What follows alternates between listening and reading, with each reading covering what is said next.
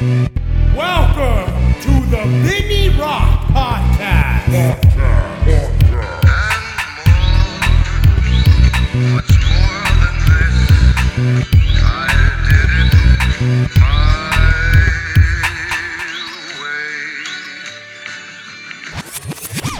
Hey, what's up, guys? This is the Vinny Rock Podcast, and uh, today I'm joined with a special guest, my father. What's going on, Dad? It's good, son. How you doing?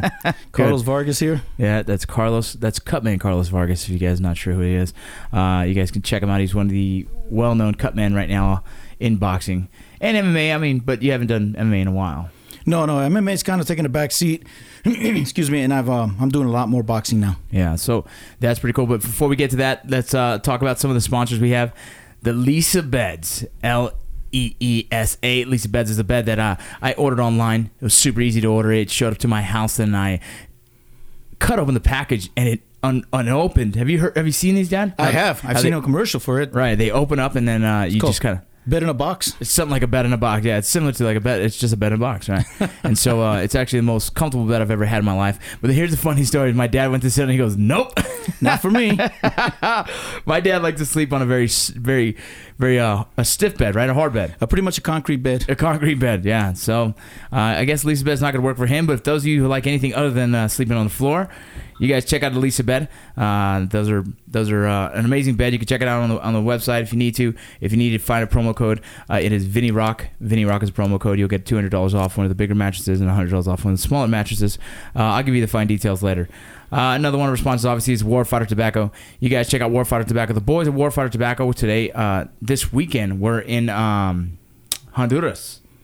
They were they were they were traveling all over because what they were making was my blend for the Rocco. I would have liked to join them on that trip and smoke a few Honduran cigars. I know. They're, well, they're they're all over the place, Dad. So they're messing with um. Let's see. So we're kind of embedded now with Plasencia, which is a was a well known company that used to produce cigars for all these other companies, and then now they finally started making their own. Well, it's time to order my Christmas cigars then. There you go. It's time to order your Christmas cigars. Go check it out. You guys can check out uh, some Warfighter Tobacco cigars. The Rocco blend will should be out here in the next few months. I'm excited to have that here. Uh, I'm working on the packaging and everything now. Uh, don't forget, there's also let's see, there's so many different sponsors. I'm trying to think of. Um, I don't want to forget any, but one of my favorite, yeah, Carnivore Club. Have you had that yet? Carnivore Carnivore? Club. It's meat in a box. I've never eaten that. Okay, they, they have some. They sent it to me. Hopefully, it should be here in the next few days. I'll give you that box. But the box has all kinds of different products in it. Any kind of meat you can think of. They're uh, dehydrated, most of them, and uh, they come in packages. They're a month to month subscription. You o- you order it, and then every month they'll give you a new box. It's a different kind of box. Sounds convenient. yeah, exactly, exactly. And so uh, something like that would be pretty cool if they did that in cheeseburgers I'm or looking forward to trying that. I need a subscription tacos. That's what I would do. There. happy with. ah, that would work. Either way, Deliver tacos. Club. Deliver tacos to your door. I like Yeah, that'd that. be great. I know. Well, they kind of give you tacos to your door. They give you meat, and so you can put the meat in tortilla, and you're happy to go. so this Carnivore Club, you guys check them out. Uh, the promo code for them, ten percent off, I believe, is uh, Rocco R O C C O. Um, I'm sure there's a few other sponsors. One I want to give a shout out to El Vato. That's one that me and my boys are trying to get off the ground.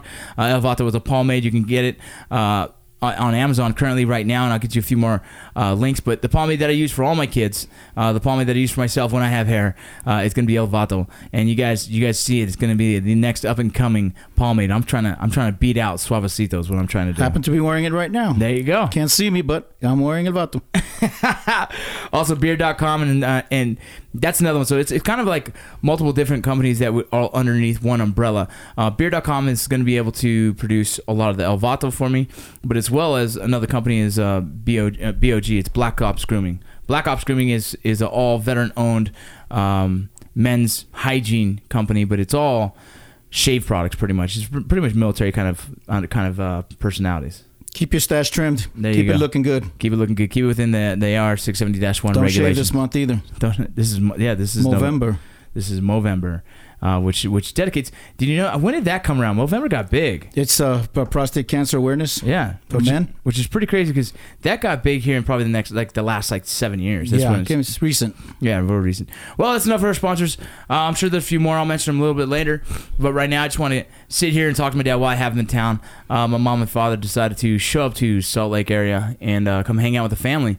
How do you like Salt Lake so far? Salt Lake is beautiful. Wow, mountain after mountain, fresh air, high altitudes. Um, very, very nice place. I, I really enjoy my trip here. you thinking about maybe moving here someday? I don't know. Maybe someday have a second home here. That would be that would definitely be an idea. That'd be cool. So my dad with me uh, one day on set. I hurt my back pretty bad.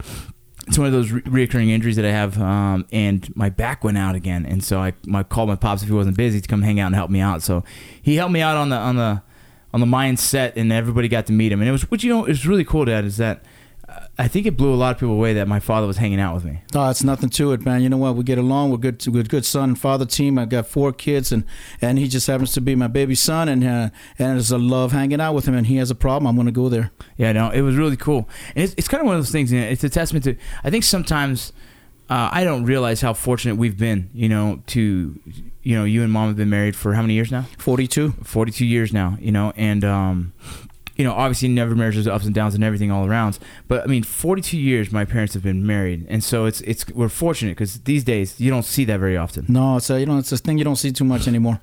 And then not even that is, is the fact that me and you can hang out. Like we're just we're just we're friends as much as you are my father, and there's still that mutual respect between me to, Always to will you. be. But uh, I guess a lot of the guys on the set that didn't have that were were. I guess it was it was nice for them to see it, you know. And It's a good bond. It's a t- it's a tight bond that will never be separated. It's it's fun. You know, I get to experiment with you, with experience what you're doing. You get to experience what I'm doing. You go to the fight sometimes. I come to the set to see you do your work sometimes. It's it's a wonderful relationship. It's been crazy. So if you guys, some of you guys don't know who my father is, my father's Cutman Carlos. Uh, you can kind of Google him. Uh, when I say that, he, he's been a Cutman in boxing for over twenty something years now. He's been um, a firefighter. He's retired now for thirty two years plus in Los Angeles City. Uh, he's also done set as a set medic for close to over ten years now. Correct. Correct. And so he's kind of running the gamut of life, doing it all. He started. out- He grew up in the Bronx, New York. That's Right. correct. I was born in the Bronx, New York. Uh, 13 years old, we left the Bronx to Los Angeles, and it was a, a rude awakening. It was a really dra- dramatic change in life. Well, you grew up in East LA, correct? We did the rest of my life. Raised, I raised uh, East LA. From East LA, we was a short time in Echo Park, and at that time, uh, at 17, I left to the Marine Corps. Yeah, got in a little bit of trouble. A little bit of Little bit trouble. yeah, yeah. It was a, it was a, you know, you hang out with the guys in the neighborhood, and you get into a little bit of trouble. And uh, I was a little had some probation going on, and and the probation officer was a really cool guy. Talked me into going into the Marine Corps. They had a program at the time that uh, you join the service and they take away all your probation, erase whatever you did bad. So I I jumped on that immediately and got out of the neighborhood. It's one of those things. Another thing that's pretty interesting about you, Dad, is that you uh, you skipped a grade. I did. As a matter of fact, we came from from New York to Los Angeles, and I guess the new schools in New York are just a tad bit uh, ahead of the New York schools. So when we got to Los Angeles, we had to test to, to get into the grade.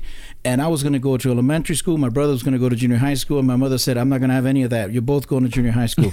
that, blew, that blew us away. So we, we took a test. Long story short, we took a test, passed the test. Pretty soon, we both skipped a full grade. So that how many how many siblings did you have? How many? What? Siblings. It was seven of us. There were seven of us. So Um, grandma grandma was pretty much like, I'm not taking two trips. You I'm not going to five different schools. You're, you're, you two are going to the same school. And she made the rules, and we, so we took a test, passed the test, and there we go. We're both in the same school. We looked at each other in amazement and said, "What did we just do?" Yeah, no. So you graduated high school around 16 years old. already. 16 years old. I was out of school, uh, high school, with a graduate, with a diploma, and running the streets. Just not running the knowing, streets at 16 not years old. exactly what to do at 16 Yeah, years and old. that's and that's funny. I try to tell people about the the, the evolution of gangs, right? Like, I mean, you, you're just a street kid protecting the streets, hanging out with the street kids, right? And That's what you got to do back then, man. You, you live in the neighborhood, you're gonna you're gonna be part of the neighborhood. And what high school did you go to? Belmont High School. Belmont High School. and That's a well-known high school out there in the East LA area. Um, it's funny to me because I try and tell people about how, how gangs back in the day. Because you know, I got investigated one time in the border patrol because uh, somebody called them and tipped them off to saying that my father was an ex-gang member, and I was and- yeah. And so I had to do a lie detector test and all this stuff. And uh, one of my the, the guy laughed. He was like, "Your dad was in a gang." I was like, "Dude, my dad was in a gang just as much as anyone else was in a gang in the neighborhoods at the time." You know what I mean? It's, If it's you if you ran around in a pack of five or more, you're a gang. yeah, exactly. And you were hanging around with the Echo Park boys, and that's what That's it's, what it is what it did. is. You live there. You got to join the, the club. You can hang out with the guys. It's the gang, Echo Park. but you, you mature from it. and you- Exactly. You know, but but then there was a there was a pinnacle moment at that point where where gangs started going a really dark direction, right? And, they, and you- they were they were really going bad. It's it was going bad. That's where the beginning of I mean, So way back when you were 13, you were in New York, and you said you've seen two two warlords fighting, right? And they were fighting with what? Back then, it was it was fist fights. Fist fights, or maybe a, uh, an antenna. They'd break an antenna off a car and hit each other with it. And so that was the worst case. and you were scenario. saying belts, belts, belts. They take off their belts. They wore thick belts called the garrison belt back then, and they would hit themselves with the buckles of the belt.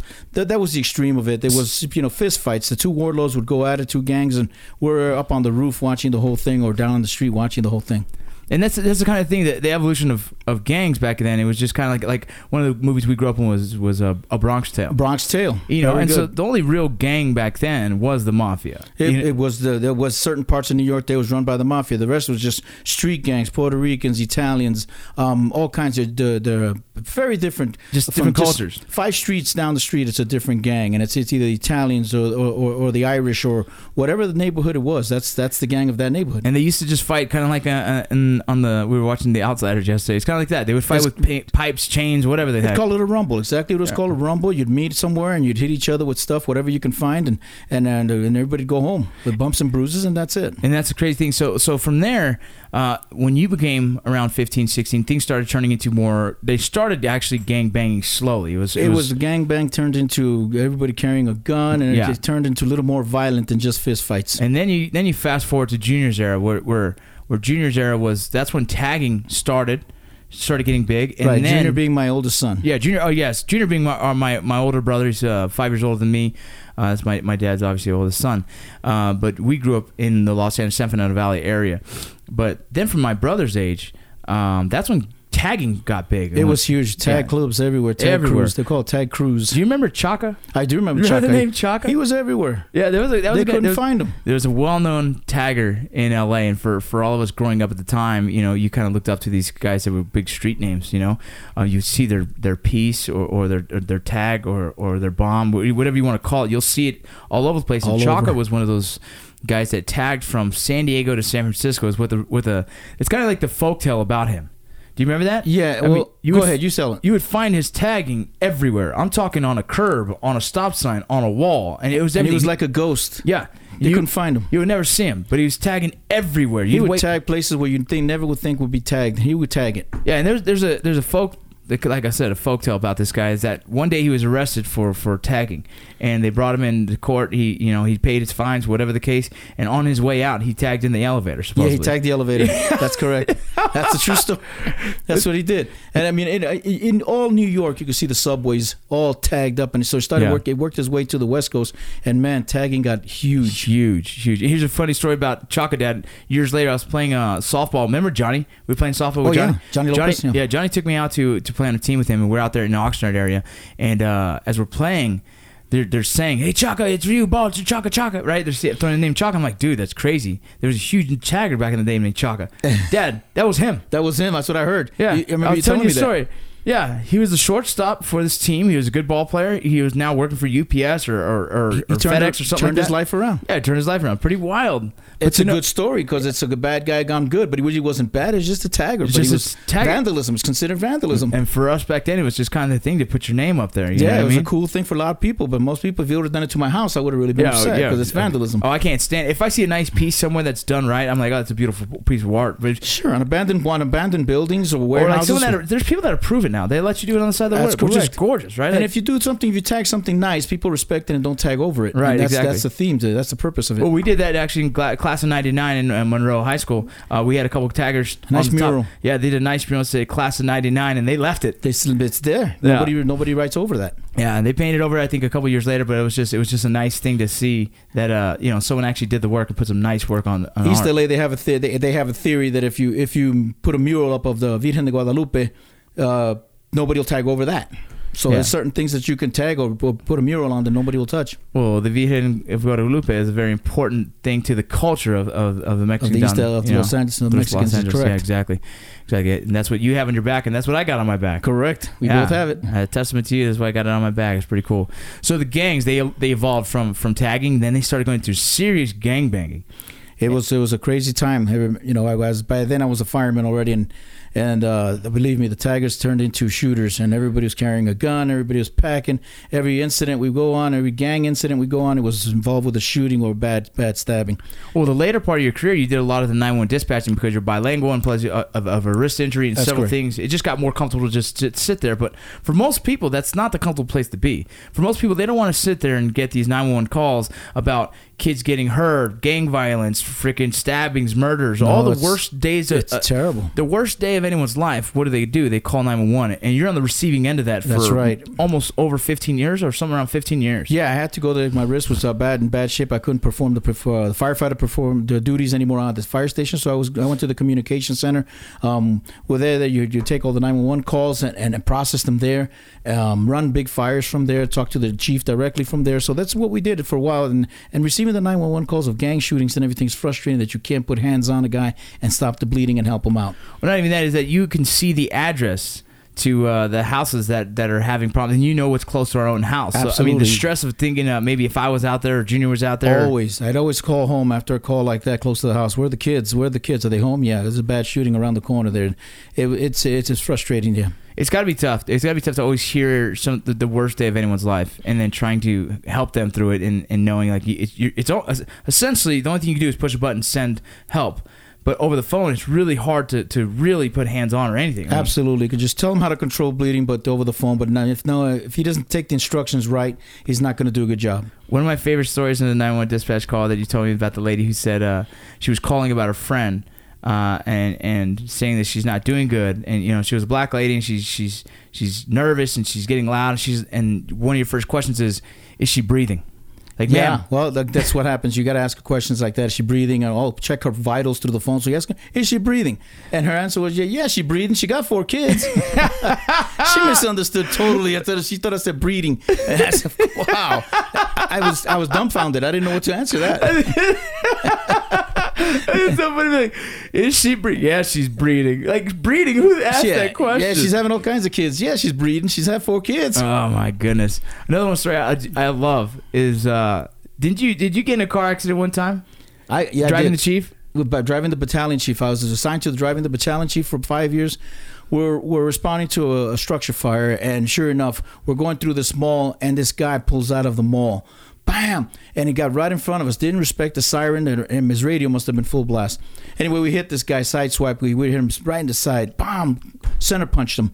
Um, spun the car around. I uh, checked on the chief. He was okay. He says, "Go check on the guy." I went over and checked on the guy, and he happened to be drinking a milkshake, and I didn't know it at the time. So the milkshake spilled all over his head. So as I'm walking towards him, we're right at dusk. When walking towards him, the the milkshake is dripping from his head. I'm saying, I, I, I killed this guy. It must be his blood or brains coming down. As I get closer, I see that it's only a milkshake coming off his face, and oh man, it was a tough time for that guy. Yeah, like an in and out milkshake, the thick ones where it looked like, oh man, what is going Looks on? like with brain matter coming off his head and all kinds of blood. And as, as I got closer, I saw that it was only a milkshake coming off his head. man. Uh, we totaled his car. We messed up his day, but it was his fault totally. We we got another vehicle to pick us up and take us to the structure fire. All was good. Well, that's good that he was good and he was safe and everything else, but crazy. But back to like this, the the evolution of gangs. So it goes from tagging to gangbang, and then it starts getting really serious when you start getting the sureños and the, the involvements with Mexican mafias and all this other stuff, and it just went to a whole different thing. Oh, it's got it got really ugly in Los I Angeles. mean, then you also got you know your Bloods and your Crips, all those battles that are going on, Crenshaw, all, all the areas that.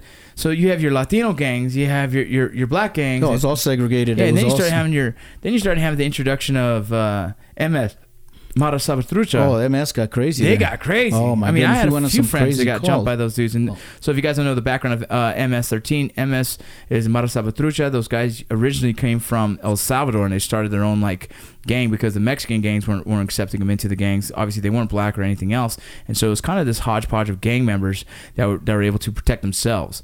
Uh, I believe it started somewhere in the music scene, and then it continued turned into what it is today. It's, it's a very very serious gang. And for some reason, it picked up really really, big and strong in the Pico Union area of Yeah. Los Angeles, and it, it just got big there. We, I mean, responding calls all the time of people getting their throat slashed because they they did something wrong to the MS or you know, 18th Street and MS kind of involved into one, and and it turned into one massive gang. And that's the it's thing is- across country now. Yeah, you being you being part of the 911 dispatching. I mean, you're hearing all these calls from gang violence left and right, left Oh, and right. before I went to the communication center, we went responded on one that it was a van that had been all shot up.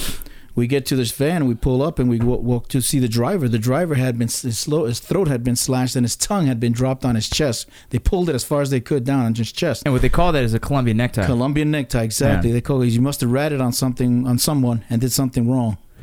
Yeah, Not good. man. There's a lot of crazy stuff going on, but but you know what? You know it seems like nowadays it's calmed down a lot. You know, I, th- I think what happened was a lot of territorial bo- battles, people trying to find where their, their territory would be. A lot of gangs started doing the drugs, right, to to fund a lot of what their, their gang activities. Right. So the drugs got heavy when that that's where it really started the issues. Now I just don't see it as much as, as it used to be. Well, now the inner city, inner city has cleaned up quite a bit of the inner city and trying to get some of those old buildings, turned them into high rent district. Uh, Echo Park, for example, has been cleaned up, and a lot of um, hippie type people moving in. The people are- hipsters. the hipsters, The yeah, hipsters they're- the hipsters are taking over Los Angeles. So the gang members are being pushed out to the suburbs, to Apple, to to, to I mean, to just to um, Palmdale and Lancaster and all the areas uh, outskirts of Los Angeles. Gangsters are moving out there now for some reason, and and if uh, those areas, some of those areas have gotten bad. I just I still don't feel like it's as bad as the times when we grew up. I don't think it is. I don't think it's as bad as as the '90s when uh, all the really bad. Games, I remember I remember going to school and there was like four different Latino gangs there, right? That's you know what I mean? You had Langdon Street, you had freaking Van Nuys gang, you had some 18th Street cats, you had some dudes that get a few busted. blocks, a few blocks away, different Yeah. gangs. F- f- f- blocks, like blocks away. Correct, and Yeah. then, you know they're, they're mad dogging each other, fighting all the time Yeah, against each other. stabbed a few blocks away. Remember in my high school, down my senior year, we had uh, we our football team was in the playoffs. Their first game of the playoffs was against Compton, and uh, we won. And then there was a drive-by shooting, and they killed the kid. I mean, that's the kind of it, it was It's just crazy back Yeah, then. yeah. Life had no meaning. Like, didn't matter at all. Didn't matter. We were doing the riots, doing the right. We were responding to a call during the riots, and and uh, uh, one of the guys on the truck got shot in the neck. He didn't die. He was. They put him on special duty for the rest of his career, um, because he, be, he was he was handicapped. Well, that was a scary moment for us because because we're sitting at home watching the riots and we saw what was going on. I remember I was I believe I was at school before when it first started the trials and all of a sudden it would come out and the riots essentially came from the the the verdict of The the Rodney Rodney, King. King, Yep. case. And if the Rodney King case is uh, Rodney King was was uh, was uh, beat pretty good and it was caught on video uh, by four cops. Uh, I only know two of them were Racinio, Coons, and Coons, and something else. I don't know the other two, but either way. So when this case came out, this is police brutality, is what they were claiming. This and that, back and forth. Either way, I mean, from the looks of it, yes, it looked pretty heavy. It looked, We were in tough times in Los Yeah. Angeles at that time. It Yeah, was, it was pretty harsh. Um, a lot of they racial tension. yeah, a lot of lot of stuff going on there. Um, and so when the verdict came out, obviously, uh, the the city was upset. They felt that the the law enforcement officers got away with with this one. Blah blah blah blah blah. Let me say let me say this: it's a certain area of the city was upset. Yeah, a certain area of the city, yes. And so what happened was the riots, the LA riots in 90 what year was that? That was ninety two. 92. 92, so and, uh, 90 92 happened and uh, it was pretty crazy, man. Watching it on fact, TV. Matter of fact, you had a little league game that day. Yeah. And while the verdict came out, we got home, and your mom said to me, "Did you see the verdict?" I go, "I kind of heard about it." He goes, "Look, look what's starting to happen." There was already start stuff starting to happen in South Central I Los remember Angeles. that. We I remember the room we were in. game. Yeah. We were in the we were in the li- living room at the time, watching on the one TV that we had at the household, right? Yep. And we're sitting there watching it, and uh, you get a call while we're watching that, Dad. You get the call. Come on in. And then you go and you answer, and this is a big thing because it can call you in from, from as an LA city firefighter, and they call them in.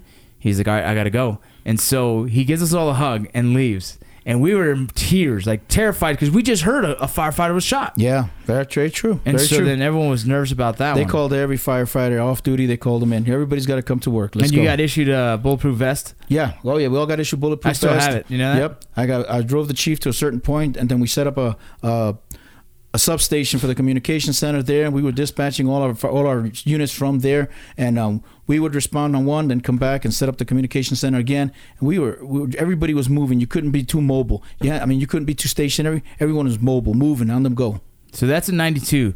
What happens big in LA in '94? Oh, the big earthquake. The earthquake. Oh Remember my that? goodness, that was huge. Yeah, that was uh, that was very big and very traumatic for a lot of people. Oh, that was crazy. So the Northridge earthquake happened. Uh, we lived just outside of Northridge at the time. Um, I'll tell you what. I think I, I believe I was sleepwalking right before it. I was on my way to my bed. Uh, it hit when the when the earthquake hit. Um, I mean, it, I believe it's on on record as what a six point eight And seven, or seven, seven, and it was about four in the morning. four in the morning. Yeah, and so there was uh, Martin Luther King Day, wasn't it? Yes. Right, and so uh, we weren't going to school anyways. I think I believe it was just going to be a holiday for all of us.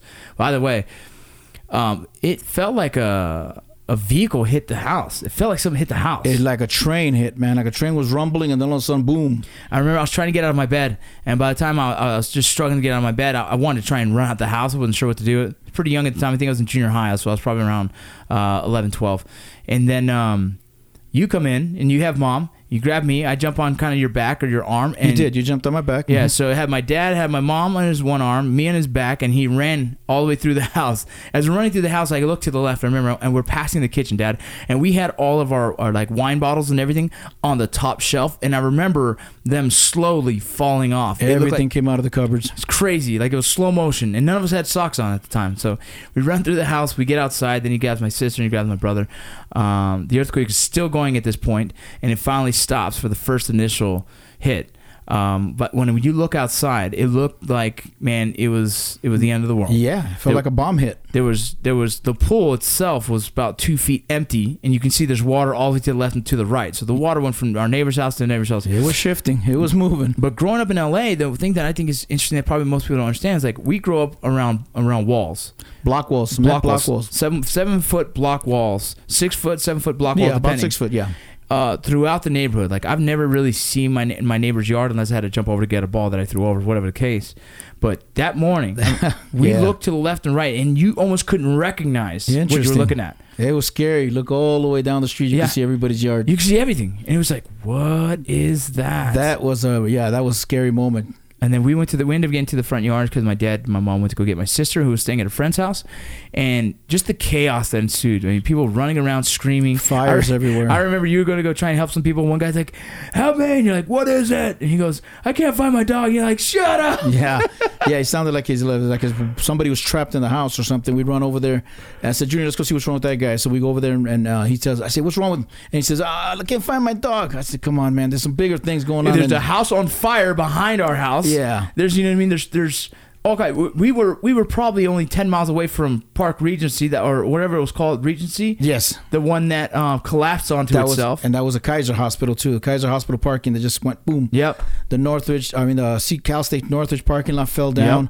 Um, Several so many several freeways fell down. Several freeways. A police they said officer went right off the freeway. one of he the first deaths was a police officer. coming officer. to work on his motorcycle. He didn't see the freeway had dropped, and he went way off the freeway, and and he died. Craziest thing about you know that earthquake was that we had no power for about seven days. Um, you didn't know if you had clean water, so everyone was boiling their water and trying to drink it. Absolutely. Then. Uh, we had a friend that was in the National Guard at the time, so we had some MREs and we had some canteen water and all kinds of stuff. He did that- some camping up at his house, some yeah, barbecuing. We all hung out outside and just kind of.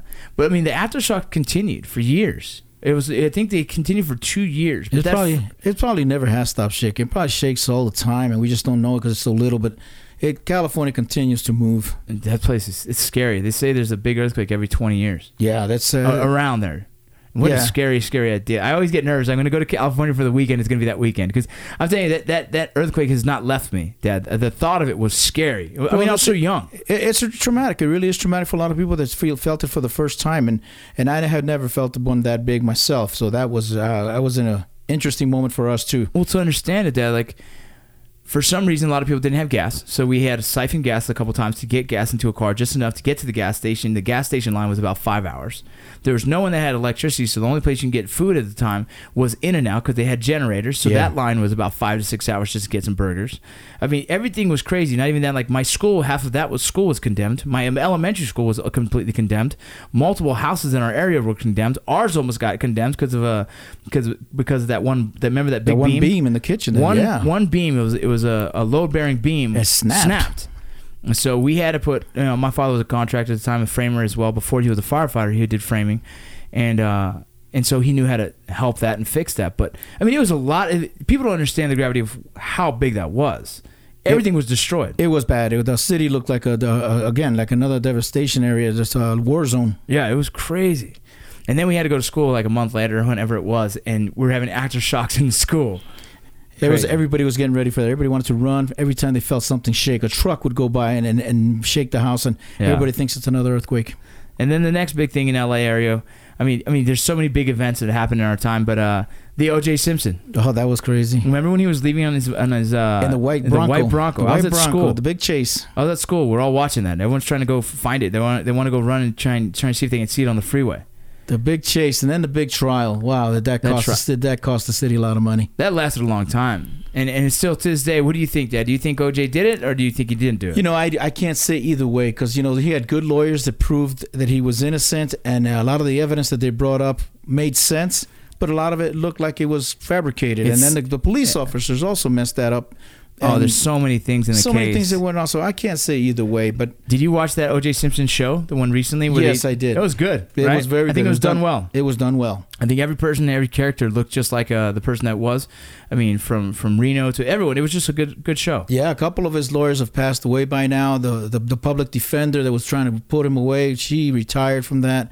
There's a lot of changes came from that, and a lot of people just moved on from being a lawyer because it's it's crazy. It's a it's, it really is a uh, a tough job if you can't uh, prove the guy guilty, and when some, most people think that he did it, that was pretty tough. There's so many cases nowadays that are that are getting put like that. But uh, I don't know enough about LA. LA's just been where we grew up and all the craziness that happened. I think I, It's le- been I left. LA around 2000, uh, and I went to go play baseball in Kentucky or somewhere around that time, or 2001. I think it was. Oh no, it's 2001 because I was actually so 9/11. 2001. 9/11 because I actually woke up. uh, I got out of the shower. Mom said, "Vinny, I think we're being attacked," and I was like, "What?" And so then, and for me, I had no idea what that even meant, right? And so then, as I go to watch the the uh, the news, the second airplane hits, and I'm like, "What the heck is going on?" Unbelievable. Still didn't understand it, right? And still didn't understand it. And then uh, I headed to college class, uh, and then you start hearing all the rumors. And again, I just was naive to that. I was just a baseball player, just trying to play baseball, you know. You were just young. You were just you know you didn't understand what was going on, the the, the, the, the capacity of it. Right. But at the same time, it was it was really really tough times for the, for the United States because uh, because of that attack, uh, a lot of things changed. A lot, A lot of of things, things. changed. Well, then, uh, you know, that was the same time frame as when I ended up just taking off to to Kentucky, um, trying to still live the dream of baseball. And then a few few years later, uh, 2003 is when I joined the army. So- You know, I, I I worked a fight in Iowa about five years after the attack, and I was in a bar with a group of uh, country guys, guys from the country out there, and they just asked me what I do for a living, and I told them I'm a firefighter from Los Angeles. And what do you think about the 9/11 thing? Well, that that was pretty brutal. That was pretty brutal. That's a you know, we didn't we didn't deserve that, and we're gonna you know see what we can do about making it right. And they said, well, that was a conspiracy, young man. That was a conspiracy. Oh, you know, they, they they have this whole theory about it was a conspiracy. Well, there's a lot of people. I mean, conspiracy about everything. There's there's all these conspiracy theories that you know the government did it themselves and blah blah blah blah. I just, yeah, I exactly. person I personally refuse to believe that. But again, I do too. it is what it is. Um, when I told you I was going to join the military, what was your what was your first thoughts?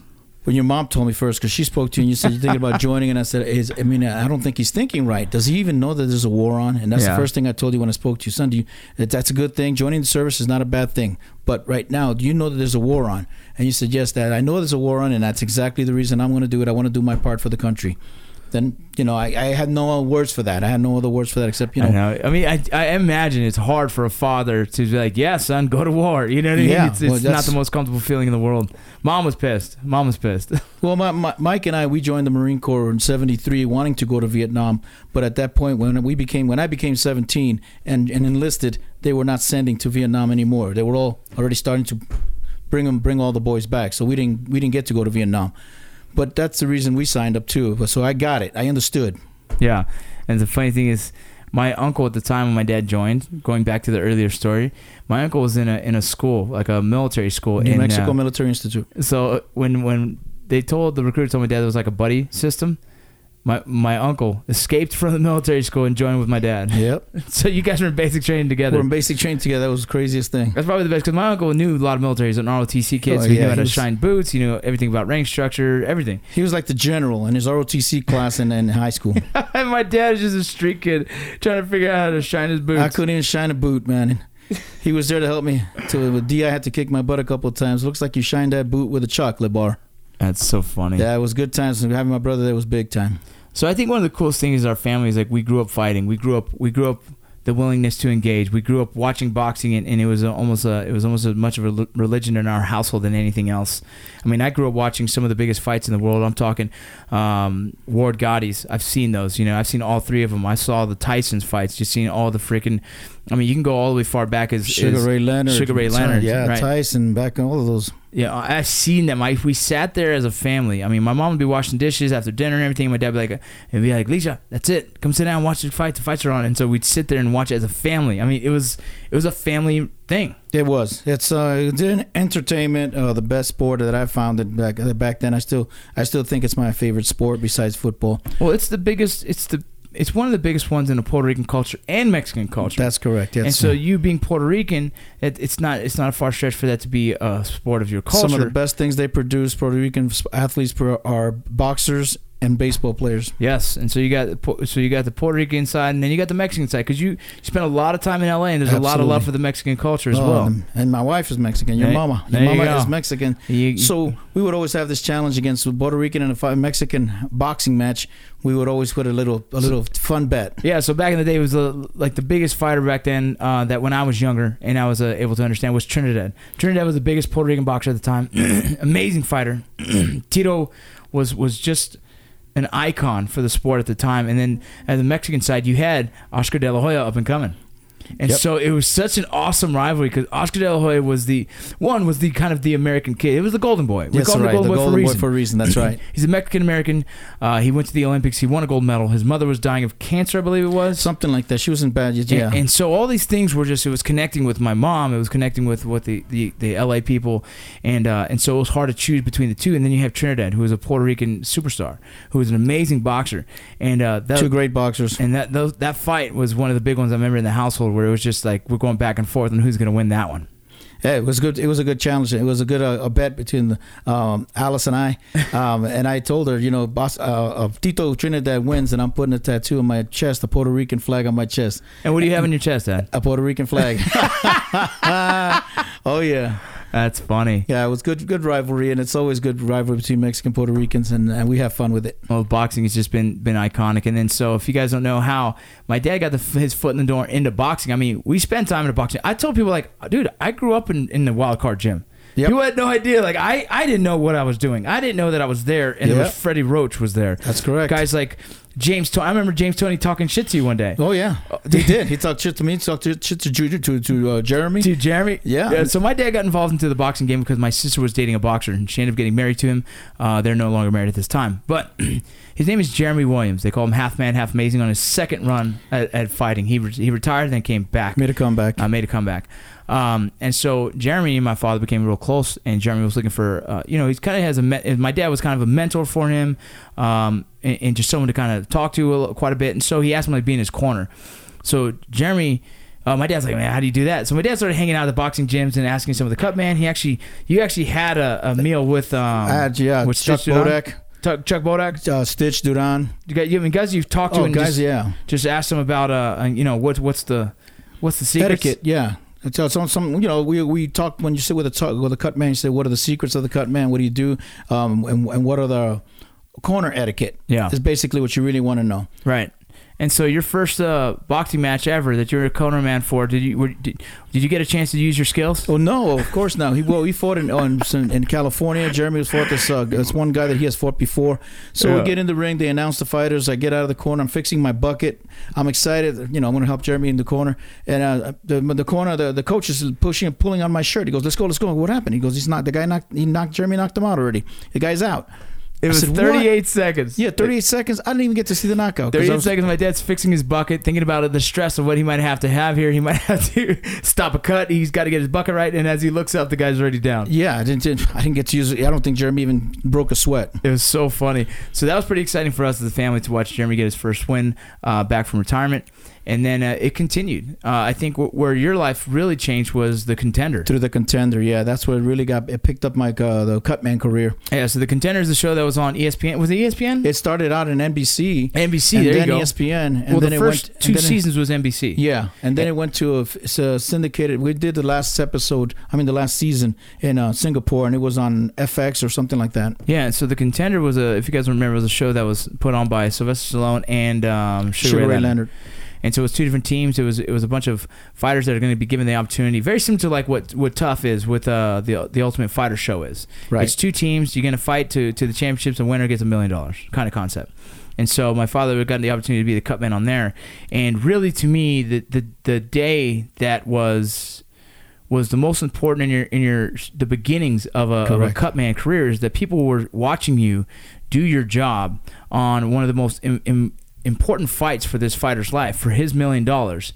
Uh, Sergio Mora got cut in the first round, and uh, you kept that cut controlled, and he ended up winning by decision That's correct. and winning a million dollars. And I think that was a big one for a lot of people seeing that. Oh, Sergio Mora's cut. We'll see how it goes. And the cut just pretty much. It almost looked like it wasn't even cut.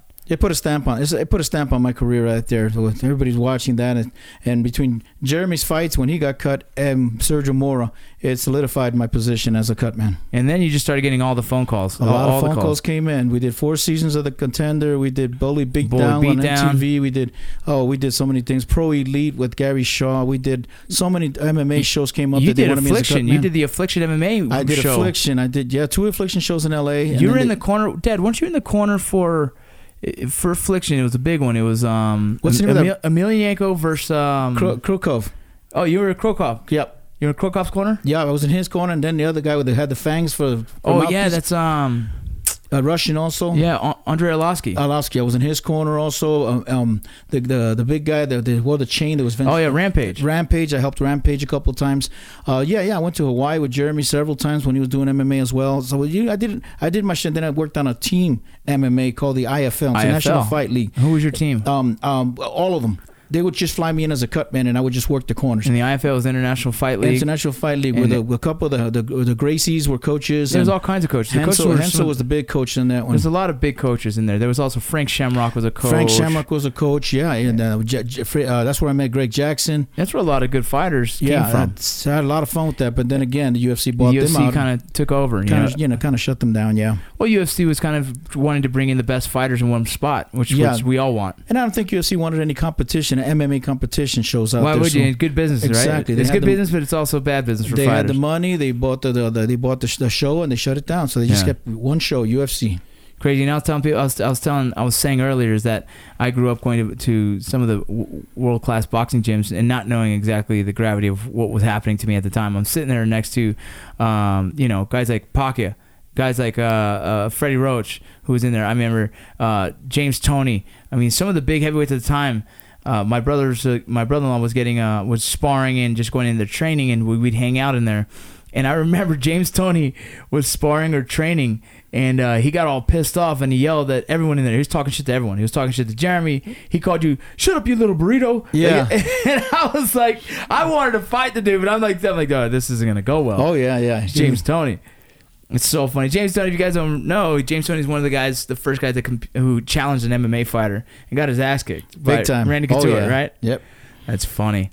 So you've done all this stuff with boxing. What is your, what is probably your favorite fight that you were up close and personal with? Maybe maybe not the best corner you were in, but like probably the best fight. Well, of all the fights I've worked, I I, I, I had one that particularly stays with me. Juan Lazcano from El Paso, Texas.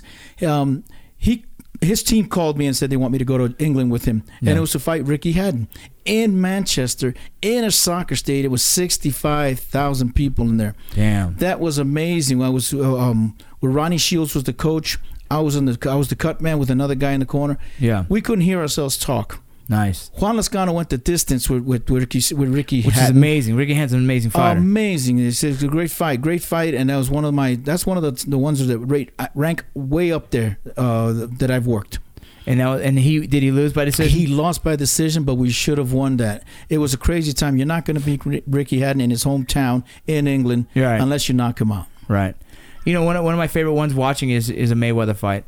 You you were in the corner for uh, Victor. Ortiz during the Mayweather fight. and Victor Ortiz and Mayweather, yeah, one of the most like controversial fights because uh, just the way it ended. It- it And- was. And in and, you know Victor Victor getting a little flustered in there and started throwing headbutts. So it was just all around, just kind of a weird fight. It And was a strange fight. Once the headbutt happened, it, it, it went downhill, spiraled downhill real quick. and I wish that fight had the opportunity to see what would happen. Right? I, I I would have loved that to go the distance. Yeah, because it looked like he was bullying him around enough that Victor he can fight. Victor can fight, and he had a good handle on that. On you know, but may, whether it was elbowing him a little bit in the in the eye, and the ref Yeah. wasn't calling it, so Victor got frustrated, h- headbutted him. You know what happens to fighters though when they start focusing on the acting and other things, they seem to lose a little bit of focus or a little bit of tenacity in the ring.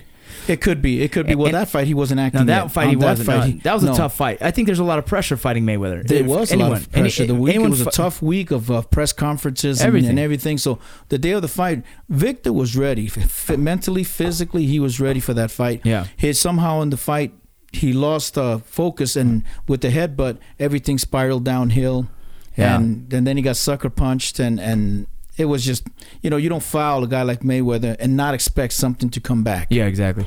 And you know, one of my favorite fighters now that you're in the corner with uh, is Keith Thurman. Oh, absolutely, absolutely. Keith What an Thurman, exciting, exciting new fighter. The for the welterweight, he is a beast. I'm excited to see what happens. They- They're talking about maybe potentially having him fight Sean Porter second. It could be Sean Porter coming up. Um, it could be. Uh, uh, he has a fight supposed to be sometime January, February, as a you know just not putting the belts on the line. A tune-up belt, a tune-up fight. Um, then they've got all kinds of things planned for him after that. There's all kinds of. because of. he just had elbow surgery, he did so he's just trying to come back from that and, and make sure that everything's good before he starts taking on a challenger for the belt. right. He wants to challenge. No, Spencer's been calling him out, so that's that's Spence another a one. good fighter. Yeah, a so good fighter. we got a lot of lot of things, a lot of a lot of welterweights that want a piece of him, and he's willing to take any of them on. Awesome. So if you if you can be in the corner of any fighter right now, right now, any fighter, who would you love to be in the corner with? Um, besides besides Keith, um, Wilder. To Be honest with you, Wilder. Yeah. He's uh, it's he's uh He's a little bit ghetto. He's a little bit crazy, but Yeah. he's very exciting. yeah he's um different. He's different. He can't if he, he if he would just get out of that ghetto mentality. I'm telling you, Well, the guy. and when we say that, like he's got into a lot of trouble off off uh, outside of boxing. I mean, just he hangs around a rough crowd. The rough crowd gets into a lot of shit. Um, and it is what it is. It, it- his roots are his roots. It, it is what it is. But for him to to be an icon in boxing, I think that's he needs point. to clean Get- himself up, clean up his act, and Get himself really, away from that crowd. Right, and really start being a man, a leader in boxing because he is right now. Right now, I think he's he's exciting to watch. He's one of the one of the most exciting fighters. He's kind of bringing a spark back to the heavyweight world. Absolutely. But like, I, I mean, we we we pay attention to boxing more than most people do, Dad, and so we know a lot of the behind the scenes and a lot of the troubles that he's been to, and and a lot of the, the knucklehead stuff that he does. I would love to see that guy become a great mentor, a great um, inspirational fighter for others and young men to see. He can be an American icon. He can be the American icon for boxing. The heavyweight champion division of the world. The heavyweight division does that. The heavyweight division does it. It's something about those big guys Yep. and dominating it. it- You just feel like they're just more iconic than other fighters. I don't know why. Number one fighter that people remember all the time, Muhammad Ali. I mean, it's just one of those things. If he was, if he was that a class act, But you know what? He's also he, he's kind of starting to be like that. Did you see how his, his outfit was when he showed up? His big old fur coat and everything. yeah, I mean, oh, it's he's fun a- to watch. Yeah, no, he's definitely he's definitely got a, a show going on when he fights. Yeah. Uh, if he could just behave himself a little bit cleaner, a little bit better off Yeah. off the stage, it, it would it would probably make him a little bit better person. Yeah, it would, it would be great to see as a fighter and just be as the American icon as he can be. Hopefully, he gets a chance to fight um, Joseph. What's his name? Anthony Joseph. Joseph Joshua, Joshua. Joshua, yeah. Anthony Joshua. Right. Right. Okay. Anthony Joshua's the, the champion in, in, in UK. In the UK, he just Hey. recently beat um, Klitschko, which actually he, It's going to happen. and Klitschko decided to retire after that, and it wasn't for any other reason. He's been boxing for so many years. Oh, that fight's got to happen. It's going to happen Yeah. down the road a little bit, and but it's going to happen. It's gonna be good to go. I've worked with a fighter, Dominic Breazeale. That fight might happen with Wilder. I don't know if he's love- ready. I'd I- love to see that. Yeah, I, I don't know if he's ready, but I, I would love to see it. I just don't know if he's ready. Deontay Wilder's a very, very scary fighter. I, mean, I wouldn't want to stay in the ring with him myself at all. He's intimidating. He's intimidating, but uh, you know, I, but he's an orthodox. I'm not sure if his boxing skills are, are what they, they they show sometimes. Well, that's what I'm saying. I think he's unorthodox. He doesn't. Right. He doesn't have the your typical stand there, your one, two, three punch. He he he, he does. He throws things from angles that He's no got a expecting. devastating right. Yeah. He's got a devastating. If you can avoid that, keep moving. You might you might be You, you, might be able all to do a few rounds with him. I think uh, I would love to see a Triple G Canelo too. Oh, that's coming too. I think that's coming too. Oscar wants it. The money's good. Of course he wants it. Oscar's turned into the Mr. Money Man, right? That's exactly right. The company's doing good again. Yeah. They're, they're probably back in the black and not in the red, so they they're doing good. I see they you know they work in a lot of shows. I've worked several of their sh- Yeah. several of their shows recently, and they're doing good. It was funny how how Oscar was real pissed about Mayweather getting that fight with uh, Conor McGregor and not. He wanted Canelo to get it. And Of like, course, yeah. Of course you do. You want the money. You damn right. Tell me that. What do you think about the Conor McGregor uh, Mayweather fight? What'd you think? I didn't like it at all. I didn't, didn't like, no, I didn't like it at all. I think uh, Connor needed to to uh, prove himself a little bit more before he gets that kind of money fight. I think, in my opinion, as a boxing guy that's been around boxing for a long time, that Mayweather could have done that in the second round. But something he wanted to put on a show and he wanted to, you know, entertain the people, so he took Yeah. it all the way to the tenth.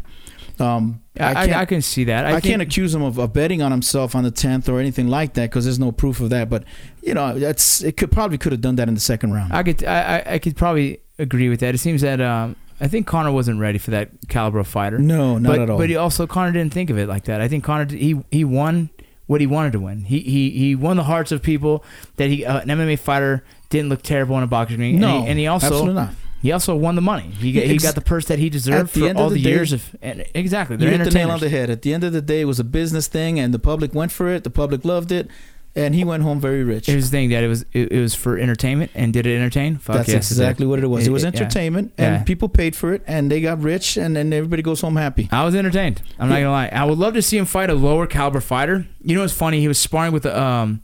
Who did he spar with and he knocked down?